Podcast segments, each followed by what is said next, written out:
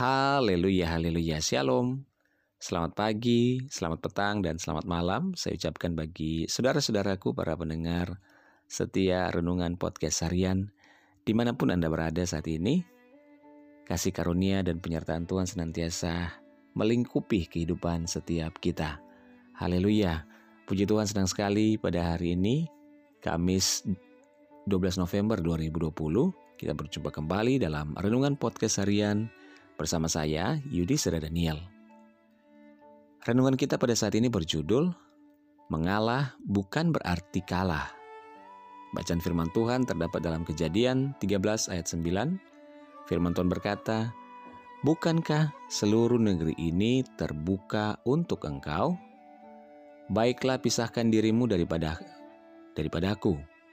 Jika engkau ke kiri, maka aku ke kanan jika engkau ke kanan, maka aku ke kiri.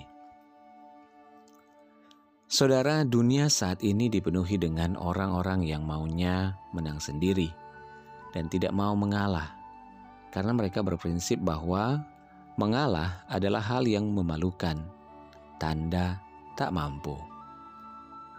Mereka berkata, "Kalau kita mengalah, kita akan diremehkan, disepelekan, dan direndahkan oleh orang lain." Mengalah bukan berarti kalah, tapi mengacu kepada suatu sikap yang mau merendahkan diri. Sebaliknya, tindakan yang tidak mau mengalah atau tak mau kalah menunjukkan sikap mementingkan diri sendiri dan tinggi hati atau egois. Banyak kegagalan terjadi baik dalam kehidupan keluarga, rumah tangga, ataupun dalam pekerjaan Tuhan, ketika masing-masing individu tak mau mengalah,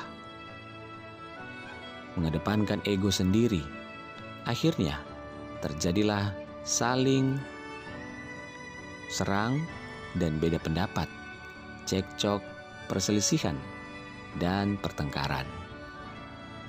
Abraham adalah orang yang dipilih Tuhan dan beroleh janji Tuhan untuk menjadi berkat bagi bangsa-bangsa.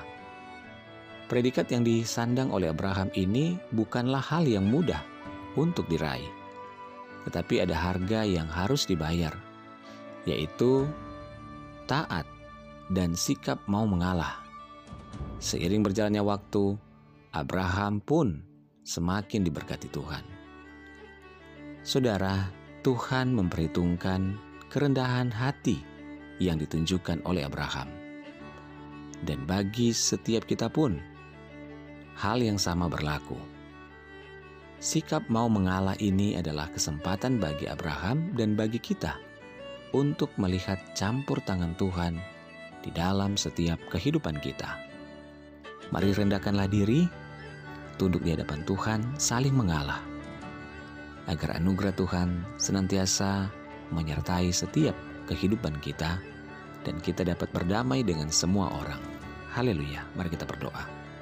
Tuhan Yesus terima kasih buat firman-Mu pagi hari ini. Kami mau mengalah ya Tuhan merendahkan diri karena Tuhan yang telah mengajarkannya bagi kami. Kami serahkan hidup kami kepada Tuhan mampukan kami untuk menjalankan firman-Mu. Serahkan segala pergumulan kami dalam tangan kasih Tuhan kami percaya Tuhan yang akan menolong kami pekerjaan, pelayanan, bahkan keluarga kami senantiasa dalam pemberkatan Tuhan. Di dalam nama Tuhan Yesus kami berdoa dan bersyukur. Haleluya.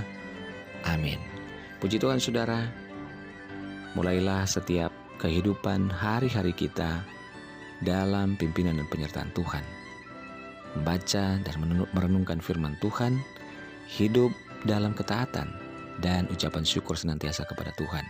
Tetap semangat, Tuhan Yesus memberkati.